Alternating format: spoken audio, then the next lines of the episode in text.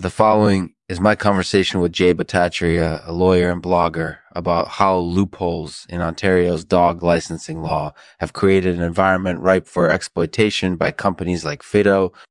Jay has written extensively on the topic, and his insights should be of interest to anyone who cares about consumer safety and the fairness of the marketplace.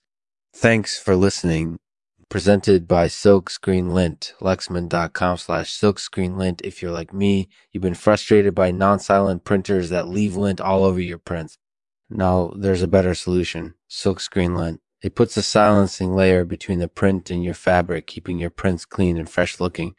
Plus, it's easy to use. Just apply it before printing. Visit silkscreenlint.com to get a free sample and find out how it can help your prints look their best. Thanks for watching. Lexman Artificial will resume in a moment.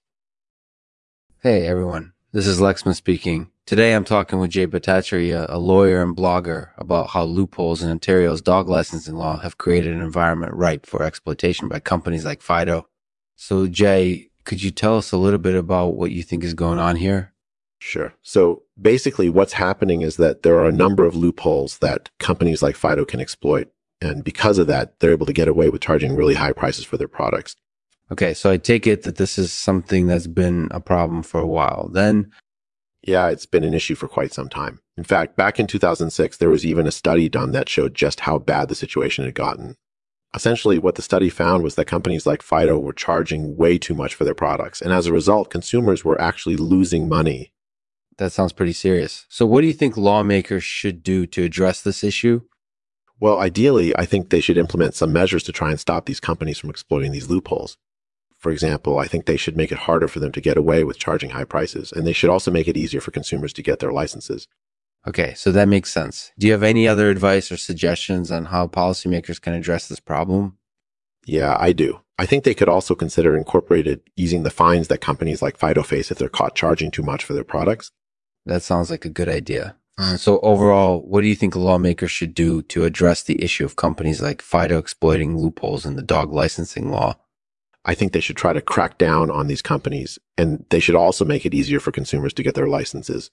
So do you think that lawmakers could pursue fines for companies like Fido if they're caught exploiting loopholes in the law? Sure. I think that might be a good idea. Have you ever heard of the Fido law loophole? I've heard of it. Sure. Uh, so do you think that lawmakers should try to close it?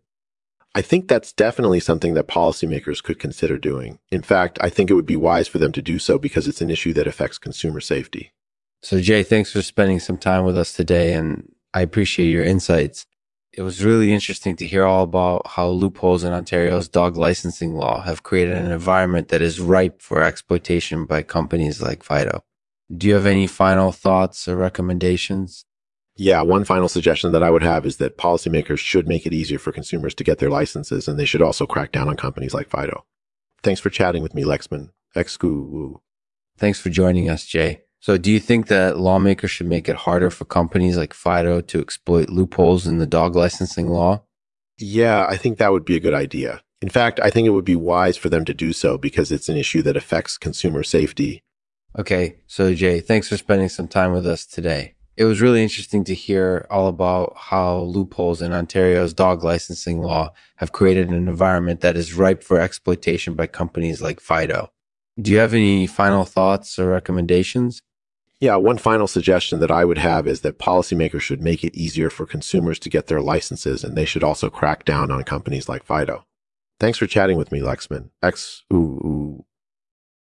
Thanks for joining us, Jay. So, do you think that lawmakers should make it harder for companies like Fido to exploit loopholes in the dog licensing law? I'll end this episode with this poem called uh, A Letter to My Dog by Rudyard Kipling. My little dog, you were not bred in and uh, never heard of, uh, never heard of a Fido.